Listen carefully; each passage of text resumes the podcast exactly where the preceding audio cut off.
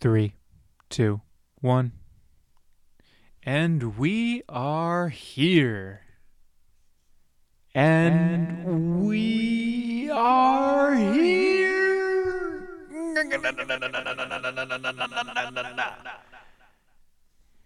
Everybody, welcome to this episode of Rye Dog's Invisible Spectacle. My name is Rye Dog, but you can call me Ryan. Uh, we have no guests here today, but that's perfectly fine because I'm the host. Okay, obviously, I'm going to do a, a bang up job. We have a long and very interesting list of topics that we're going to be delving into, and we are recording in front of a live studio audience. Audience, give us a round of applause. Oh, oh, thank you, thank you. Oh my God, you guys are too kind. Yeah. So for today, we are going to be doing. Uh, we're going to be talking about the Mandalorian, the last two episodes that have recently aired uh, in the past weeks since we did the last episode. And then we're going to be going into the Gina Carano controversy, and I'll explain what that is as we move on to the segment. Uh, we, uh, interestingly enough, are going to be endorsing Patty Jenkins uh, for being a standout human being, being for being awesome, and uh, and so yeah, I'll leave that segment uh, there until we arrive at it. And then um, we're going to be showing a couple videos uh, that I found on Twitter. And for the last topic segment, we are going to be discussing Venezuela and Biden's stance on it. And I'll elaborate. I'm going to uh, uh, unfold the secrets, uh, the many hidden scandals that are in it. Okay. So here we go. We on the floor with it. I'm just kidding. That's uh, one of the workout videos that I follow. That's uh, he guy. The guy starts off by saying that.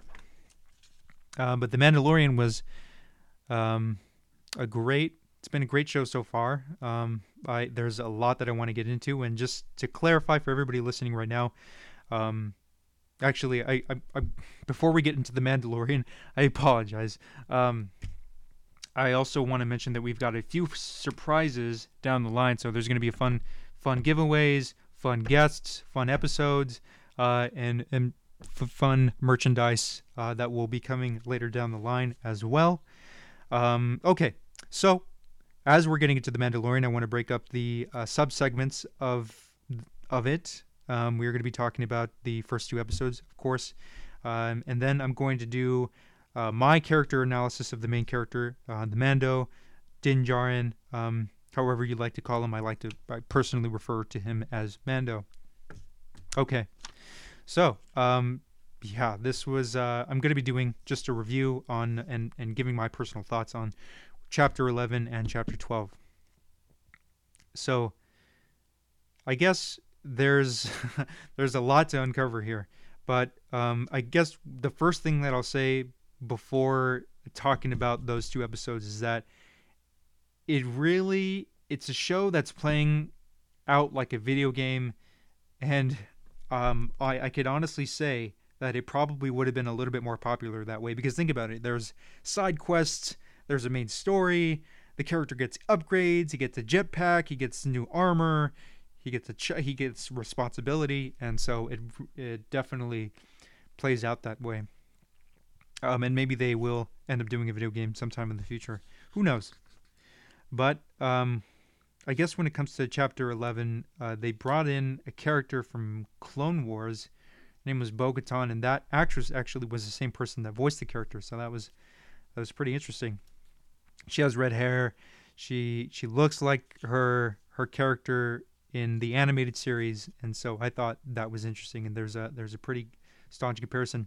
Although I will say, uh, 30, 30 plus years have gone by since the Revenge of the Sith. At this point in time, it's about around four or five years after Return of the Jedi, um, and Bo-Katan still looks like she's 30 years old, exactly how she did 30 years ago. And so, you know, to me, that doesn't really make all that much sense because everybody has is supposed to have significantly aged, especially Obi Wan.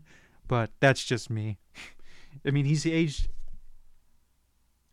He he aged from somebody that looked like he was in his mid thirties to an old man in less or a little bit more than twenty years, around there.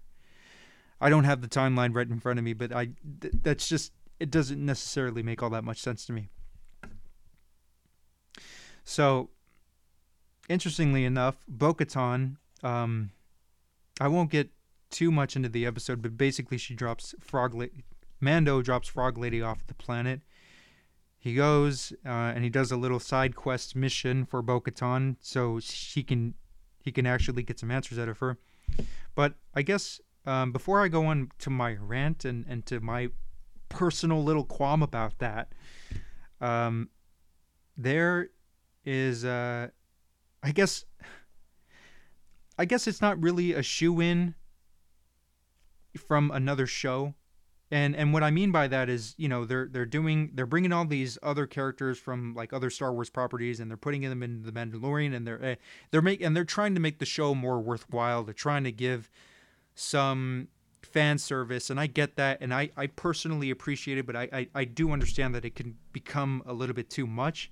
Um, but I the the thing that I like about Chapter Eleven in particular is that I, it answered this burning question in my mind. And that question was, how would Mando actually react if he saw other Mandalorians take off their helmets? So I was like, well, would Mando like think they aren't legitimate? Because I, I had speculated in in an earlier episode. I'm not sure if you all heard that, but I talk about um, how how there are um, different creeds, different groups under the umbrella of the Mandalorians, and it's safe to say that Boba Fett could even be a Mandalorian himself, but I won't get into that rabbit hole just yet, or at all for this episode at least. Um, but yeah, I, I thought that was interesting, and and um, you know, right away I knew like these characters. Even before the lady took off her helmet, I, I knew these characters had to be from another Star Wars property. But I, I just thought that was interesting.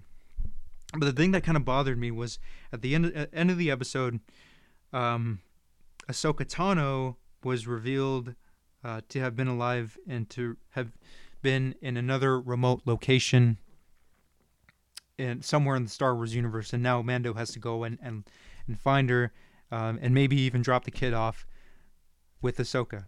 But the thing that bothers me about that is, yeah, Ahsoka's cool, and yes, everybody was was going wild and and getting hammered, drunk, whatever, excited for the, her reappearance. But the problem with that is that Luke is already a widely credible, widely established Jedi in this in in this universe at this point in time. And he's been and he's known for taking down the Empire. He took down Death, the Death Star. He's defeated Darth Vader, and so you know, The Force Awakens, The Last Jedi, The Rise of Skywalker, they've always they they just built him up as this idol. They've built him up as as this figurehead of the Jedi, and so that's he who she he should automatically turn to. And Ahsoka's a gray Jedi. I mean, not many people know of her existence. I mean, there's only a few. I mean, I haven't seen the Rebels show. I've seen the Clone Wars one, but there's only there's there's a, a few select individuals that know about her existence, and Bo-Katan that makes sense. There's a connection there, and but it just it would it would have been better if it was Luke. Um, and I'm not sure how they could necessarily do that, right? I mean, they how would they bring back Mark Hamill? Would they CGI his face? They they, are, they do have the technology to do that. They'd make him look younger. They can bring in another another actor. There could be something, right? I mean, and they may even have plans to do that. Um, but it, I think it just makes more sense to bring in Luke um, but from Bo-Katan, like it does make sense for her to mention Ahsoka instead of instead of Luke. Um, anyways, that just that just kind of bothered me, and I'm I'm kind of for somebody that knows so much about you know other cultures and other people. He knows. Uh, he, he knows how to communicate with the Tusken Raiders. He like he has to know about the Jedi he didn't know about the Jedi until the end of the first season of The Mandalorian. She goes, Well, they're mystical warriors and they can whip out these lightsabers out of their dick holes. But he should know about this. I mean, he's he's very he's able to put a spaceship back together. He's able to communicate in almost any different language and you and you're telling me that he doesn't know what a fucking Jedi is? okay, Okay. And he doesn't know who Luke is. The person the the the sole reason why the Empire was able to go down the way that it did. Just does not make any fucking sense. For somebody that was is just so in in love with this universe and and has a deep I mean, I I want to personally say that I have a deep appreciation for these characters. So, I mean, you can understand why I get so heated about these sort of things. Anyways, so that was chapter uh, let's see, 11. And so we come to chapter 12, and this one was interesting because it was directed by Carl Weathers and it made references and Easter eggs, and you know you had very cute moments with the with the child, Baby Yoda, and it was cool, right? Uh, yeah. I guess the first thing that I want to talk about, well, before I talk about that, let me just say, the action was spectacular. I think it's it, it the show so far this season has you know gone to in certain lengths to show that they, they don't care about like the the the Disney hegemony. Okay, they they're willing to take risks. They're willing to show that people can die in in the most brutal and, and disgusting ways possible, and even in, in a Star Wars show. So, I guess that's what they've been able to show in, in the first four season, the, the first four episodes of the season thus far. So I, I found I found that pretty interesting. But let's get into the good stuff. Cloning. They're doing cloning. Yeah, this is definitely an Easter egg to the Rise of Skywalker. And um, I was actually talking with a buddy of mine, and she uh, she hasn't seen Rise of Skywalker. She's seen all the other movies, but she's seen she's seen uh, you know the, the Mandalorian. And her friend actually told her not to watch this this episode because there were potential spoilers for the Mandalorian. I mean, Rise of Skywalker and I told her, "Look, I think it this this properly builds up to a to that movie." So, and it'll give you a, a unique perspective for somebody that is building an appreciation for this series. I'm rambling on a little bit, but but the cloning in particular, I think at this point in time, um, I'm not. I I want to recall the the the information that I have regarding this. I don't think they're they're making clones out of Snoke, out of Palpatine. Okay, they're not they're not copy they are copying his DNA, but they're they're trying to put I guess the midichlorians into another human being and the, and that's supposed to be the father of Rey. Okay? Because uh you know, as we all know, um the Star Wars universe in some capacity had confirmed that Palpy, Palpatine had not clapped any cheeks he actually cloned another human being that was supposed to be his son, and the spawn and his spawn, his son, defied him, and they hid Rey, and so that's why she was deserted on that planet for so many years, and that's and then she runs into the Empire uh, or the First Order rather, and then that's how um, they it spirals into another trilogy.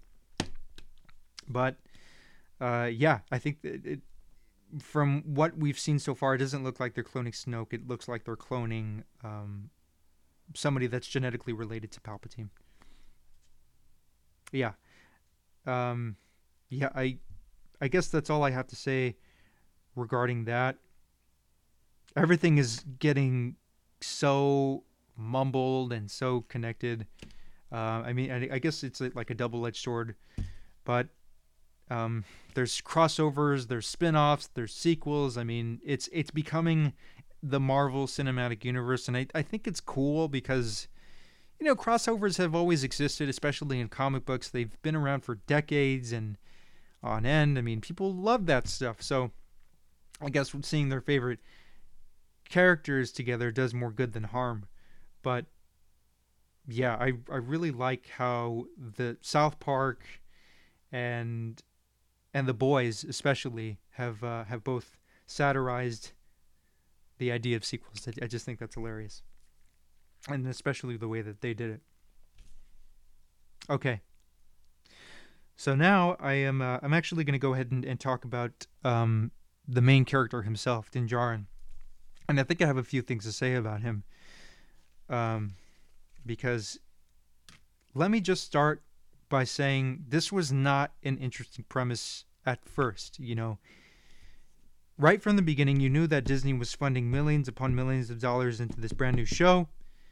You knew that they were going to have a character that looked a lot like Baby Yoda, but I, I that was it. I mean, I think we were all willing to give that first episode a chance and then see where this story could go.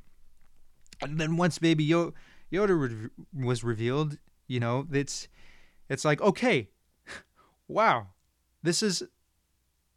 We have never seen another character besides you know this this uh, other cousin that they had that had featured in in the Phantom Menace. Before this point, they had never shown, they had never focused on another character that looked like Yoda. And they do now. And it happens to be 50 years old and it's still a baby. That's pretty cool. It is pretty cool. But then, well, the age is, is kind of weird because Yoda died at 900 years old.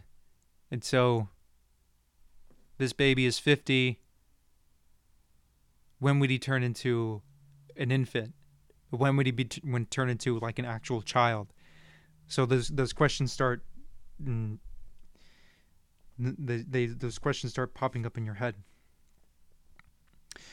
But um, what's interesting about that is there's a when Mandal- when the Mandalorian takes him and and looks after him and and decides to you know take him away from the Empire there's an immediate immediate vulnerability added to the Mandalorian and his character. You know, you automatically empathize with him, and and this character who's so alone and so stubborn, so stubborn, but yet so skilled and stuck in his ways. You know, you just relate to him. There's a there's a there's a subtlety in his voice that that brings weight and emotion, and it's it's just beautiful. And in the fourth episode of the first season, you you see how he could have a peaceful life, but he chooses not to. He does not want it to be taken away from him, and that and that sort of plays into why he's so overprotective of the child. But you, he's he's coming across this woman, and uh, and she's about to take off his helmet until the entire village is shot up, and then they have to defend themselves. But it's a reminder, and I'll, I'll explain what that is. But but we want all the things we want for him to have all the things that we want in our life, the things that really matter. And what is that? Serenity and love, affection. We want a partner. At least th- th- that's why I love this character so much, is because he's he's living his own life, and in a way, he is. There is some thrill but thrill is is definitely different from happiness. But if he chooses love over thrill, like he's he definitely has to sacrifice one over the other. And and in a way, you can say that in the in his current state, he is living a life of serenity with the child. I mean, he he definitely prefers this over over what the status quo, over his own original being. And I think that's what's so interesting about it. But but seeing but it delves into the this first season delves into his character in an interesting way because it shows that you know he was he was fearful of of the separatists in the clone wars era and he was fearful of his parents and his parents were ter- taken away from him. They did the best that they could to protect him but they meant nothing. They died. And he was about to die until he was saved by a mandalorian and so this is the only thing that he could put his trust in. That has to make some sense you know? So the he just does n- he's does not want to have anybody in his life that he could depend on or that he could be interdependent with as, as Stephen Covey l- likes to say because he he's afraid of losing them. And and and while this child is bringing him happiness and and, and some level of comfort into his life something that he could look after he just does not he he knows that his time with them is very limited and he has to get away from it as quickly as possible because this person brings danger into his life. He cycles back into what his childhood brought him. He does not He does not want to live a life of leisure, of comfort, of of true serenity, even though he's capable of it. He's very capable. He's very capable of of finding a love interest, but he chooses not to because it's dangerous. He chooses thrill over happiness. And so I think that's what's so beautiful about that character. Show's good. The show's good so far. It plays out like a, a video game. There's some classic storytelling. Um, he is he's a lot like a cowboy that's skilled and um, in languages, and and he's and he's uh, and he's an engineer. He's able to put these things back together, broken things. But you know, I think the only thing that I have to say, and the only thing left, the only thing that there is to say is that I hope Kathleen Kennedy, corporate interest over at Disney, and Lucasfilm do not ruin the series with a bunch of crossovers and spin-offs. I think we are very the market and especially within the within the entertainment industry is oversaturated with that. They're too focused on making all these connections. Connections are great, but do it responsibly.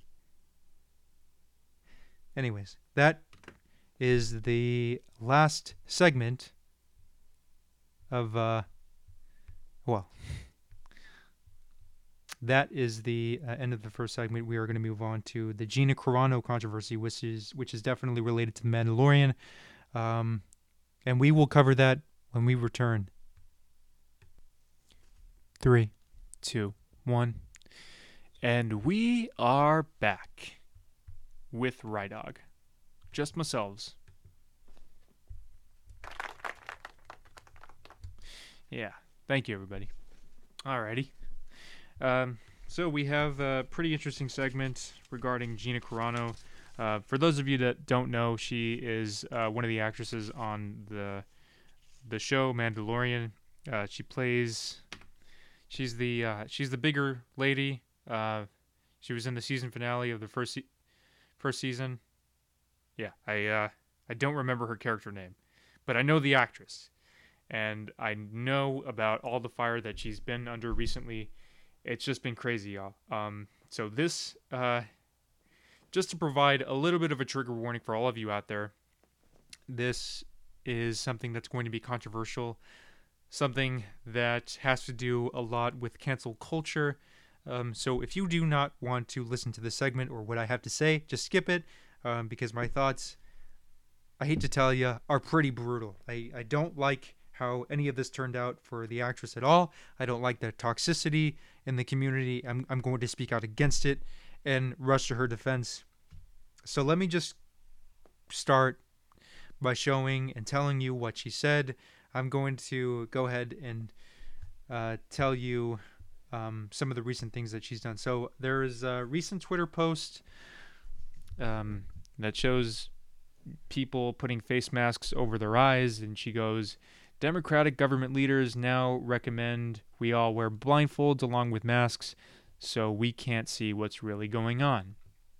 So she's just making fun of government regulations and whatever. It's fine. And uh, a lot of people, a lot of hateful people are going on on her TL, and uh, and they're really criticizing her. They're there. So one of them is saying, "Whoa, Gina, this is extremely ex- irresponsible.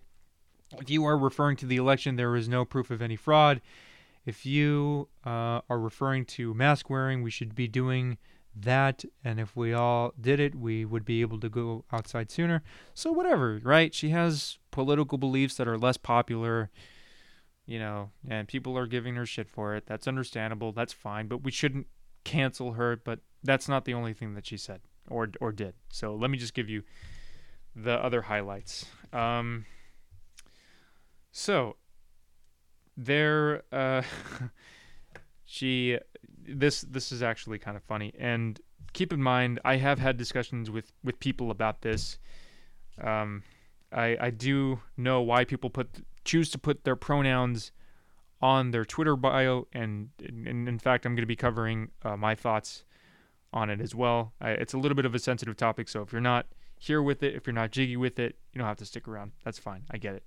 But she, uh, instead of putting her own pronouns Uh, she puts beep boop pop. uh, or beep boop boop um, as their pronouns, and uh, and you know people lost their shit. Um, so they thought they were being she was being dismissive towards the transgender community, uh, LGBTQIA, etc. and etc. But I just think it's just a load of bullshit, you know. Um, obviously, I know the reason why people put their pronouns. It's to signal to other transgender people that um, they are an ally. They stand with them. They are not against them. I can I completely sympathize with um, with the reasons why they choose to do that. And this not only applies to the to that community in particular, but I've I've had a discussion with undocumented folks where they choose uh, to put the butterfly on their profile, or some professors at colleges, college and, and universities will um, put butterflies on their um, on their email signatures just to signal to the students that they are are with the undocumented students. They are not against them, um, and and and so you know there there is a reason for that. But the thing that I stand against is is people forcing uh, or expecting you to do it, and I just don't take it as a sign of credibility. And I hope it our culture does not head that way. I hope you know we are, are not in a position ten to 15 years down the line where we expect everybody to put their pronouns on their profile because I just think that's a load of malarkey. We don't need to do that. You can obviously, I hope you can tell that I'm a male. I, you know, I have a penis, okay, and I use it. All right. Um, but um, yeah, so she she got some backlash, and uh, let me just go ahead and read what an activist um, had had to say on Vanity Fair. So this person was named Rebecca, Rebecca Green, and I could say it because she went public with it. Um, I looked her up on. So funny enough, Vanity Fair will pull up her name, but they don't mention who she is. She just it just says blogger, activist, but it really doesn't specify like what she's done or anything like that. So I don't know. It just it just goes to show you what Vanity Fair is is doing. Um, they're just shooting themselves in the foot by not giving themselves any credibility. But let me just okay. So the article says Rebecca Green feels some conflict here. Pronouns are personal, she wrote.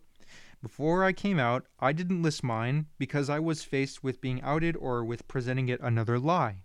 I don't think folks should be pressured to include their pronouns so much as encouraged in a general way. So I, I agree with you there, Rebecca Green, but that's not that's not all she said. So she says, Carano's reaction to the pressure, however, did not sit well with Green. That's, that's the article. So Rebecca Green, it's surprising to me that Carano doesn't recognize the vast gulf of privilege that separates her from the average trans person and the way her remarks play into that gulf by punching down at trans folks. You know, she obviously sees sees things differently, right? Like she's not punching down at trans people. She's merely playing up the fact that we're we're building this expectation of everybody, and it's like I said before. I know I'm sounding redundant at this point, but just bear with me. It's getting a little too excessive. I, I know.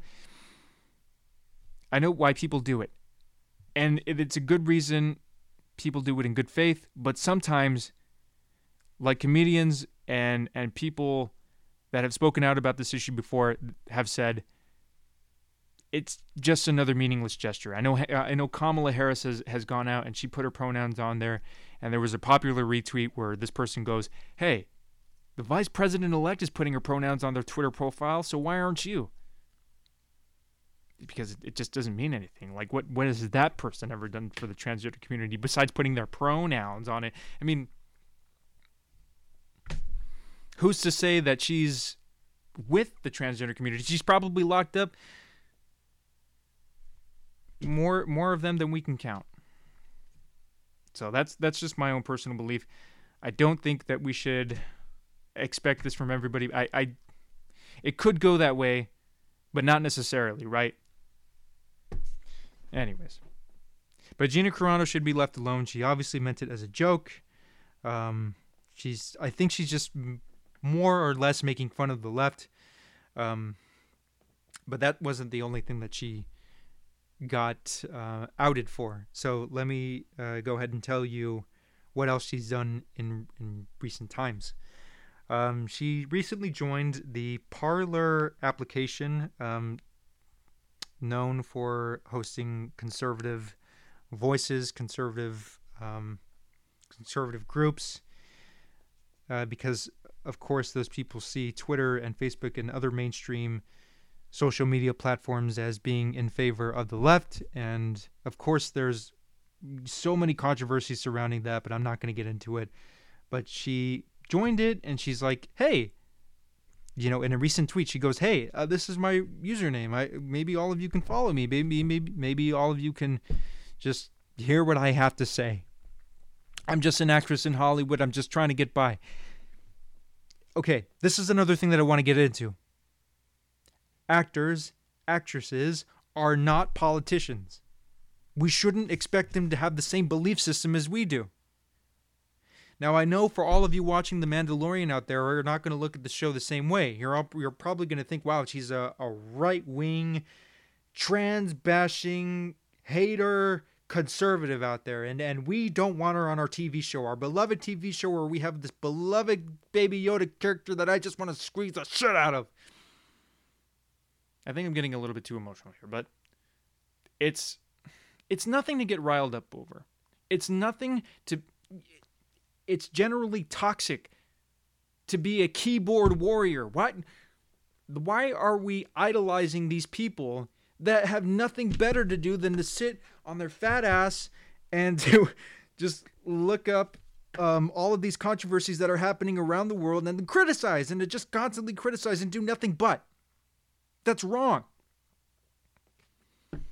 And it's useless. I mean, there's it's not it's not a healthy discussion that we're having here, guys. And I'd be glad to have people on my show that can tell me otherwise. I'd love to have a conversation with them. I'd love to get into their psyche. But bashing someone for their political beliefs who's not in office and is just an actor? What are we doing here? This is stupid. This is it just doesn't seem right. That's all. Anyways, we are uh, so on a much lighter, much happier note. Uh, this podcast would actually like to endorse Patty Jenkins for being none other than a spectacular human being who decided to release Wonder Woman 84 a little bit earlier than expected. I know that uh, she wanted to do, or her and the studio wanted to delay it a couple years in the future. But as the producer, director, and writer of Wonder Woman 84, she decided to um, release it um, and slate it for this December. And it's going to be premiering on HBO Max for about a month. And it's also going to be uh, premiering in select theaters around the country, and I'm guessing around the world. So we're very excited about that and uh, and she came out with a statement recently that I want to read to all of you. So I'm going to go ahead and, and look over at my bookmarks. So she says, "The time has come. At some point, you have to choose to share any love and joy you have to give, or ever everything else. We love our movie as we love our fans. So we truly hope that our film brings a little bit of joy and reprieve to all of you this holiday season. Watch it in theaters." Where it is made safe to do so, check out the great work theaters have done to make it so, and available in the safety of your own home on HBO Max where it is not. Ho- happy holidays to all of you. We hope you enjoy our film as much as we enjoyed making it. Signed, Patty Jenkins. P.S. Ryan is my lover. God, I think about him every night. Okay, I'm gonna I'm gonna save that. God, God She's gonna. Sorry, guys, we're dating. She's gonna get me. Uh, I'm gonna get in trouble for sharing that, but it is what it is. Okay. Yeah, I I, I really uh, respect her for saying that, but um, I haven't seen any either uh, the uh, first Wonder Woman movie that came out, But that isn't the only reason why I wanted to bring her up. I think there was a there was um, a really great uh, statement that she came out with earlier this year, and I'm going to share it with all of you in a moment.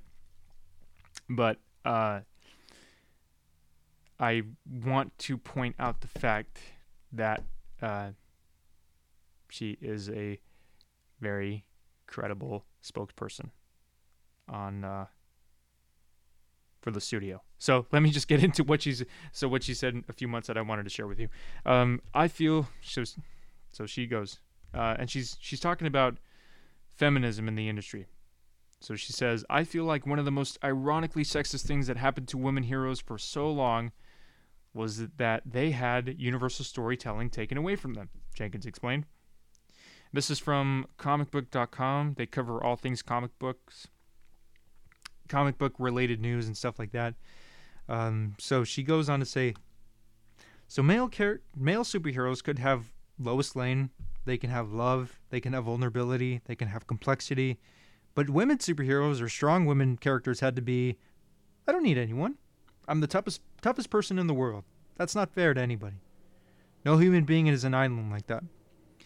Well, Patty Jenkins, you can you could do so many characters justice if you play them out like they are islands, or or, at least they, their egos are, like uh, Punisher or uh, or the Mandalorian. But I'm not bashing you for it. I, I I definitely agree with you there, Patty, my girlfriend, my lover. um, yeah, no, I, I, I definitely agree. I didn't. I think for, for that reason alone, I didn't like Captain Marvel because there, she was too stoic, non-relatable, and she wasn't very interesting, not very captivating as a as a person or a superhero. Her powers are very generic. She just has energy blasts, and then she could fly. But yeah, it wasn't it wasn't that cool. And I didn't see Wonder Woman it because the first one, I wasn't that into DC, but I respect DC now for coming up with coming out with all these amazing movies and amazing television shows. And uh, yeah, I'm I'm excited to see what they have, especially the Batman with Matt Reeves and Robert Pattinson. That's going to be a killer. That's going to be a killer. So, with respect to Patty Jenkins, we'd like to endorse her. We'd like to have her on our show. And uh, yeah, uh, for those reasons alone, I'm probably going to watch the first two Wonder Woman movies, and that is all I want to say on Patty Jenkins. Um, yeah. So, uh, for the next two things that I want to cover uh, for the rest of the podcast, we are going to be talking about Venezuela. But before that, we'll show an embarrassing video of Rudy Giuliani. Uh, I found it on Twitter. Yeah. yeah. Yeah. Just wait and see. All right, everybody. We are going to be right back. Um, and uh, please enjoy our next sound clip of clapping when we return. Three, two, one. And we are back with myself. Thank you. Thank you. Thank you. Alrighty, everybody. Uh, so we are going to be moving on to a video with uh, Rudy Giuliani, who uh, made a fool of himself on on live TV, and I'm pretty sure most of you know what I'm talking about. So let me go ahead and play the video for you. It's um, so how it's going to play out is uh, you won't be able to see it visually, but I'll describe to you what's basically going on. It's just Rudy Giuliani standing on the left of this uh, of one of Trump's litigators in a press conference, and uh, and the guy in the video is describing what Ju- Rudy Giuliani is doing. It's it's pretty disgusting. So uh, I'll just show you. Yo, yo, watch my man's over here.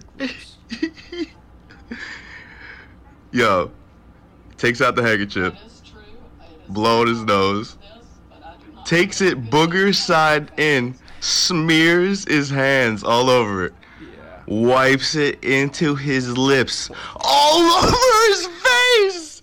He's a crazy motherfucker. Son, he's wiping snot all over his face, smearing his hands Fine. into it. Looks like shit, bro. And he's gonna fucking touch the podium. imagine Yo, taking shit from half of the country and then taking shit from your own boss. And then your litigators are just a bunch of lunatics that are zealously religious. And yeah oh god he's probably the same thing. I don't know anything uh, quite honestly i don't know anything about rudy giuliani but i, I think he's a nut. Let me play the original video of uh, trump's litigator sidney powell who came out with a statement she just she looks like she's barely keeping it together but i'm going to go ahead and show you this was a video released by uh, the gop's official twitter account and I actually found it because I follow Mark Hamill and he had retweeted it and had said something along with it. But let me get, just go ahead and show it to you before I, I read what he said. All right. Acts I can even imagine for people in this country to have participated in in any way, shape, or form. And I want the American public to know right now that we will not be intimidated. American patriots are fed up with the corruption from the local level to the highest level of our government, and we are. It it looks like they can't even accept reality. So, yeah, she says we will not be intimidated. We are going to clean this mess up right now. President Trump won by a landslide, and Kayleigh McEnany even came out with the with the press conference meeting and uh, and she tells reporters, "Well, it's it's being litigated right now, so we don't know who the real winner is." And basically, we all know, but they just can't accept the outcome. They they Trump just has this huge ego, and it can't be it can't it cannot be blown to smithereens. And and even at the press conference, she was saying, "Well, the Obamas and." and the media treated him so badly in in the the last transition of power. So how do you expect us to act? By doing your duty, idiot. Yeah. So Mark Hamill, he's like President Trump won by a landslide. We are going to prove it. He said that in quotation marks.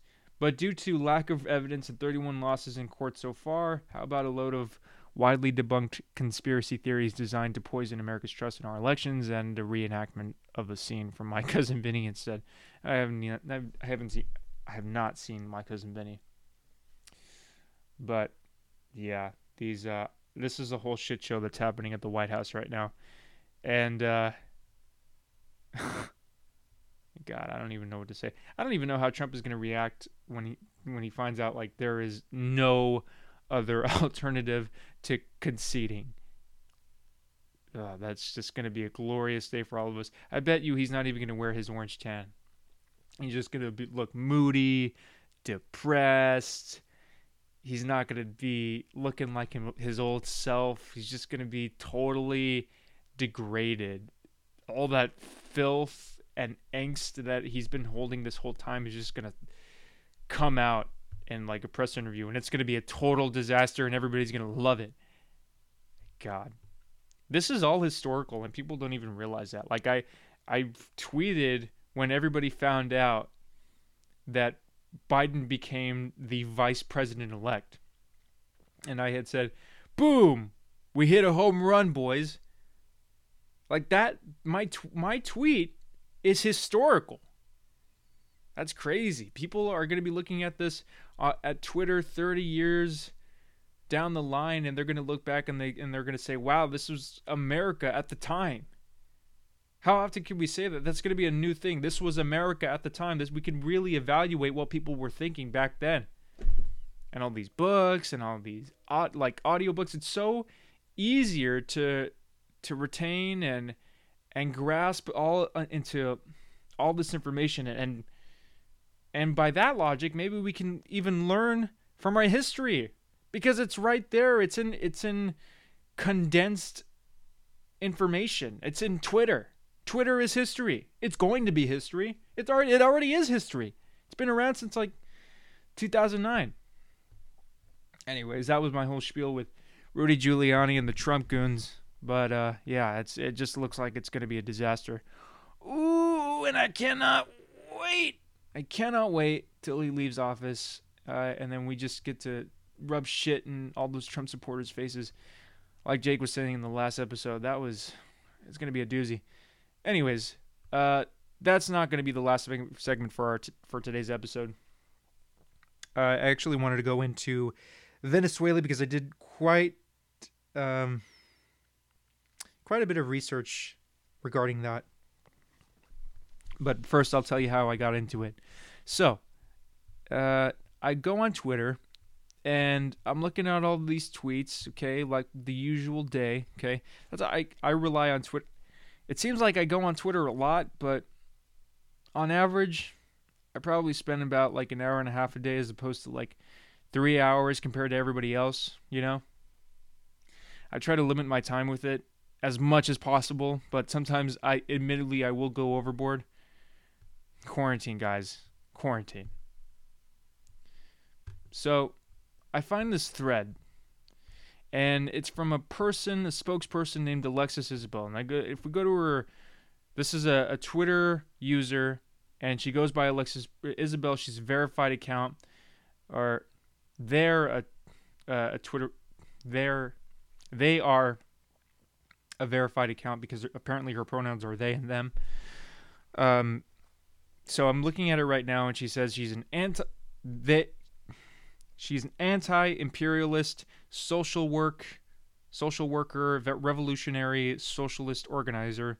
So you know where she's coming from right? She's uh she comes from uh, progressive ideology, and there there is a little bit of a distinction between progressive uh, progressives and, and, socialism, but I'm not going to delve into it in this podcast. So, she she tweets, and this was I I actually find it through somebody that I personally follow. So she says this, uh, and she gained quite. She didn't gain that much of a of a following or a much of a response. She got 2,000 retweets and 4,000 likes and 183 quote tweets. but she had this to say, and I I can bet your asses that there's a lot of threads like this going around, just uh, giving like all this information on various candidates, including AOC, and and so there's a lot of stuff like this, and I wanted to look deeper into at least one of the issues that she's bringing up in this thread. But she's talking about Biden here and why he is a lackey to corporate interests. I think so too. I don't have I don't dispute her on that note, but she says this. This is the first tweet that that comes up in the thread. She goes, "Since it seems that many people on, can only make vague references to Joe Biden's mistakes and seems and seem to lack a full understanding of his record, let's take a look at some of the allegations and crimes of the president-elect." Crimes. Yikes. So you can already tell that you know she's taking this type of his, of a position where you know he's lo- she's looking at one of his misdeeds and it's not exactly a crime, but you know she's exaggerating it to make him seem like he's this villain. But maybe maybe he is. Okay, so there was a sexual assault case with Tara Reade. Uh, that's the first thing that she brings up. I looked into that. It uh, and, and, and I think it took place in 1992. She even confirms it here. And it, it, Wikipedia is not even that much of a credible source, but it, it says that there she didn't um, there was a, there was a little bit of a hole in her story, and she didn't follow through and explain what it was. But uh, she went on record and she discredited herself somehow. But that that's the first thing that she brings up. There's like 14 or, or like or uh, there are 10, 10 different instances on why Biden is not necessarily the most ideal president elect at this point in time. Okay, so, you know, t- touching women, uh, supporting the Iraq War, being uh, one of the people, one of the few senators that was seriously devoted into leading us into the war. So that was uh, that's definitely on his track record.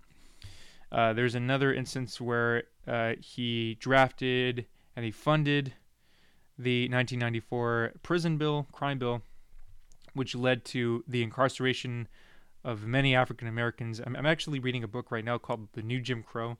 It's very interesting, but it talks about like how America has built a caste system out of uh, our prison and and our criminal justice system. And I think Biden has had uh, an extreme role in in making that happen and making it possible. So that was so obviously a lot of people know about that. And and then his stance on Palestine. I I think Palestine is too much of a complicated issue for me to get into at this point. Um, I probably will talk about it at some point during the show, but yeah, that just takes quite an extensive amount of research and it, and it deserves justice. And I, I know that there are usually conservatives that are, in favor of Israel and people that are in favor of Palestine. There's like numerous uh, humanitarian issues that are that are happening right in in that area and in that nation state. But we're not going to get into it. He's very wishy-washy on LGBT plus issues. Oof, yeah, uh, I think he. Yeah, uh, let's let's continue. Okay, so this is the one that I wanted to talk about with everybody, Venezuela. Venezuela. So she says, Venezuela. Biden unequivocally supports the white, rich Venezuelan opposition and elected Guaido over the democratically elected President Maduro. His language resembles a history of the U.S. weaponizing democracy to justify intervention motivated by financial interest. Hmm. Interesting. Oh, God. okay. So I'm only getting. She she references one of the tweets that he made in the past, actually, uh, this past summer. So Joe Biden goes on record and he says, as Juan Guaido speaks about the Venezuelan humanitarian crisis and the crimes against humanity pepper- uh, perpetrated by Maduro, I reaffirm my commitment to stand with the Venezuelan people. A Biden Harris administration will always champion democracy and human rights around the world. So he's throwing a blanket statement that's fine. I can already see that. So she says, this is the last thing that she says regarding Biden and Venezuela. Regardless of what you think or know about Venezuela, Maduro was democratically elected in internationally monitored and fair elections. His real sin to the states and to Joe Biden is trying to liberate his country from the strains of capitalism and imperialism. Wow.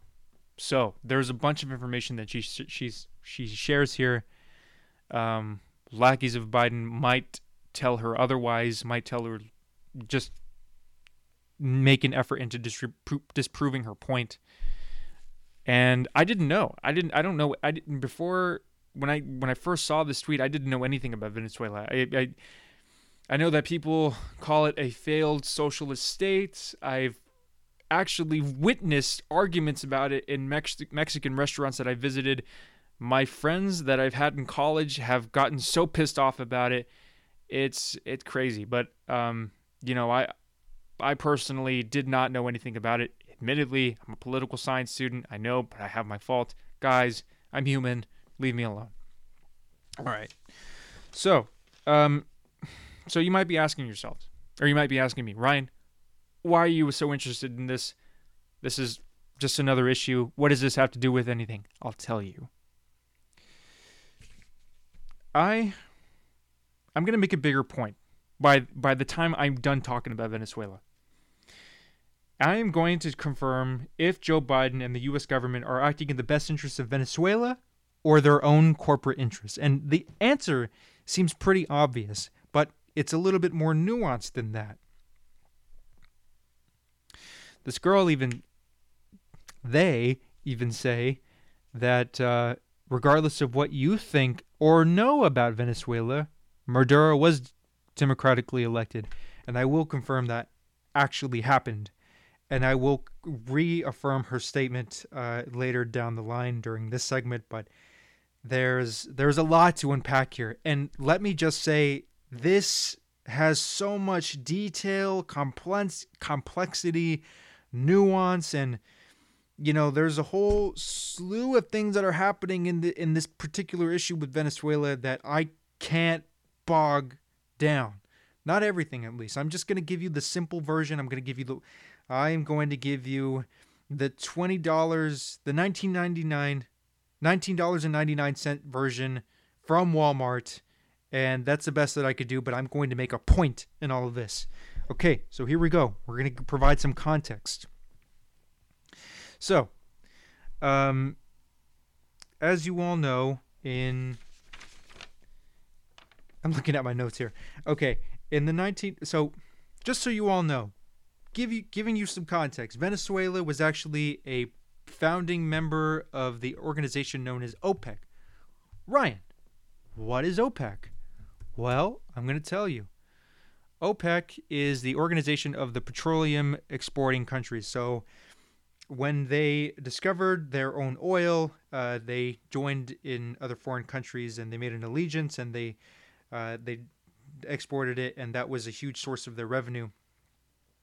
And so they were they were a very prominent figure in Latin America up until the 1980s. It was a very uh, very prominent country in oil manufacturing and exporting. Uh, but unfortunately, there was a global recession that hit in the 1980s, and there were sharply weaker oil prices. And so I think at that point we had reached peak oil. This was international. This problem was widespread. It just it did not just apply to Venezuela, but I'll go ahead and continue. So in the 19 in the t- early 2000s, when uh, this problem was getting worse, Hugo Chavez stepped in and he promised promised so many different uh, social reforms to its citizens that had previously been taken away from them.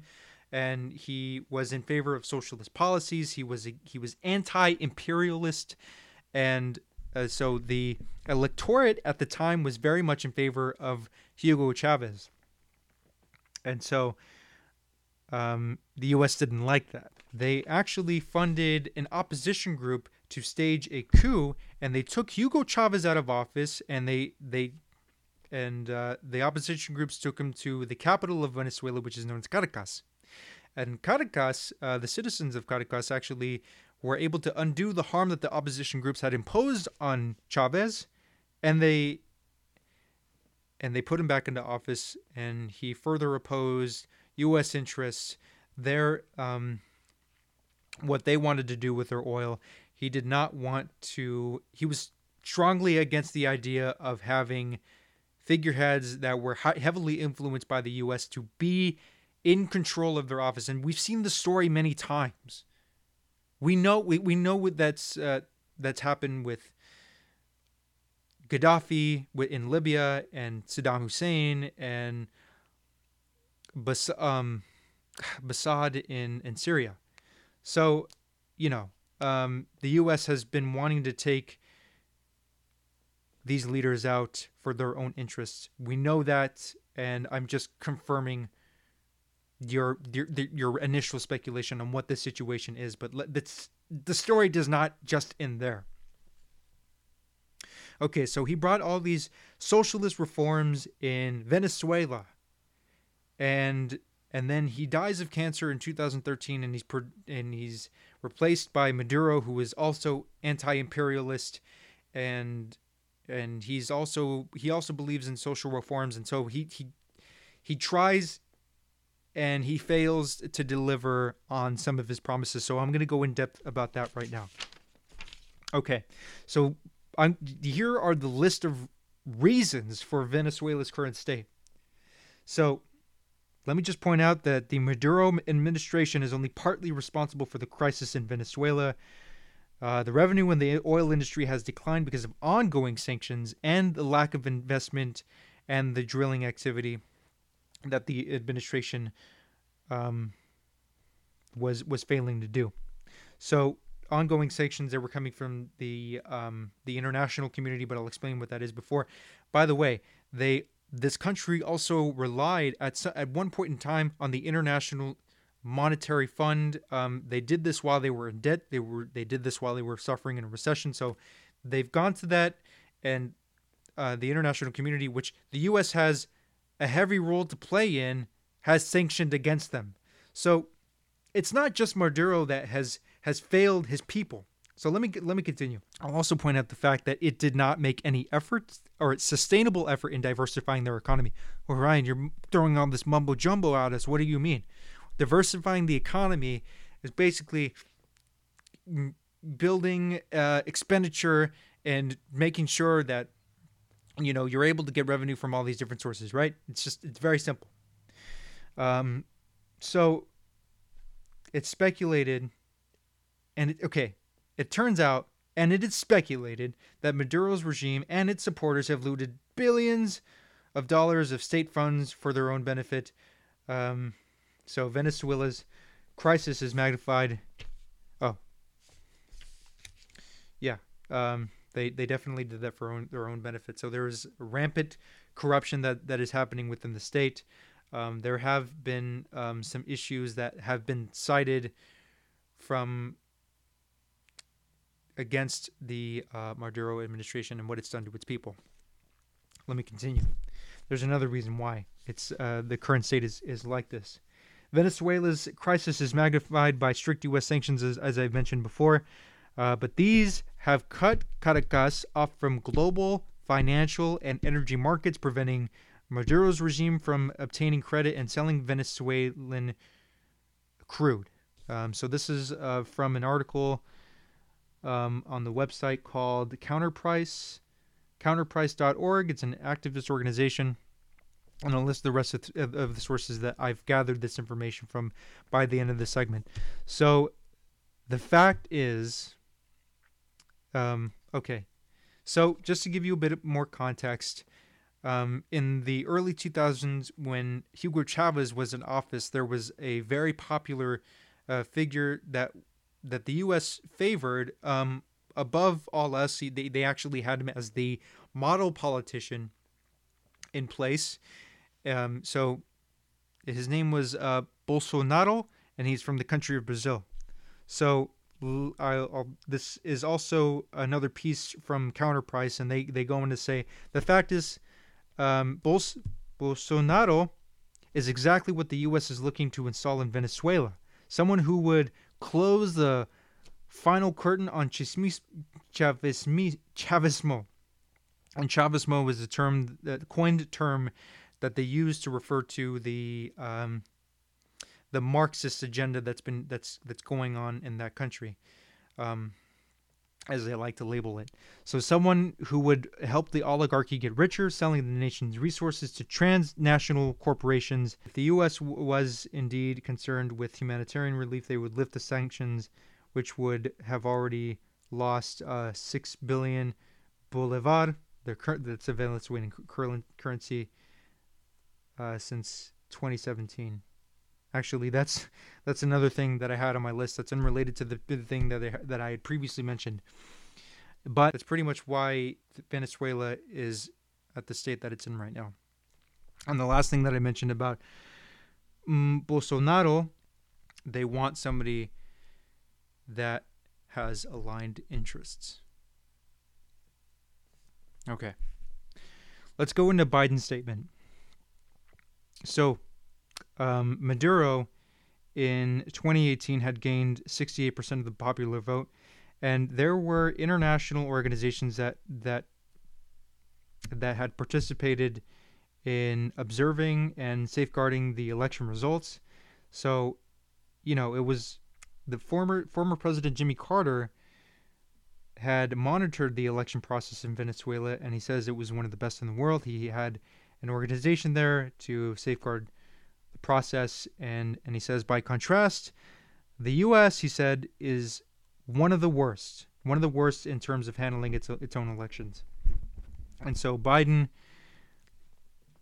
Biden, with his statement, had claimed that uh, Maduro was not democratically elected, and he should he, he should be replaced by their true their true president Guaido. So that's basically the rundown of of Venezuela, their current situation. And you might be thinking to yourself, Ryan, why does it matter? Why are you telling us this? I don't want anyone to feel complacent with Biden. There's an ideological battle happening around the world that the US is currently worried about.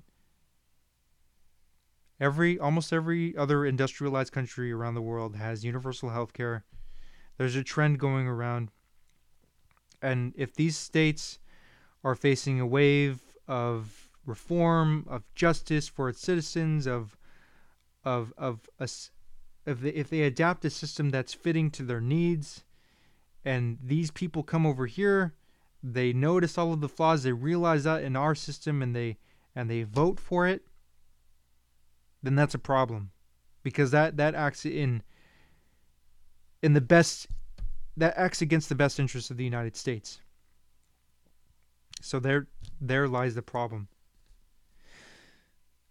So, Biden is worth 9 million dollars. He definitely has an incentive to um, to speak against Venezuela. He does have corporate interests there. Uh, he's definitely in favor of oil, um, because as it turns out, he mentioned Guaido is a, is truly is a true legitimate president, and he wouldn't be saying that if he didn't have interests over there. So, that basically wraps up what I have to say. Um, don't be complacent with him. He's lying through his fingers. That's all. Um, he has a track record for, for not giving a shit about about people. Okay, he he doesn't necessarily care about his upbringing in Scranton, Pennsylvania.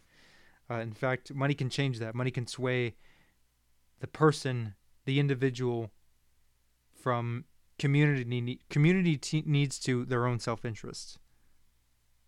I think that's the point that I'm trying to make. I think there, there's there's a problem that runs deeper than Biden. It's just about money. It's just about business, and quite frankly, that's how I see the world. There's there, there are legitimate criticisms to point against Maduro, but Venezuela is not something that the U.S. should be interested in. He was dem- Maduro was democratically elected. Biden knows that, but Biden is more concerned for oil. And it's it's funny too because he's the one that, that, that is suggesting that we should eventually move away from oil, that we should that we should invest in solar panels, but but obviously this this is a multi-billion dollar industry and they got they, I mean they're big donors to his campaign, so what do you want me to say? I'm just giving you the truth. That concludes the segment and uh, yeah, it was uh, it was pretty fun talking about it. If you guys have any more questions, you can shoot me a DM, and uh, I will gladly respond. I will gladly clarify some of the sentiments that I shared on the show. This was a doozy. This was a wild one, like always. But I'm glad that you were able to join me in today's podcast, and I hope to see you next time. I wish we can kick it off with a with a guitar contest, an air guitar contest with with uh, with cool noises, but I had I have no guests. So we're gonna kick it off with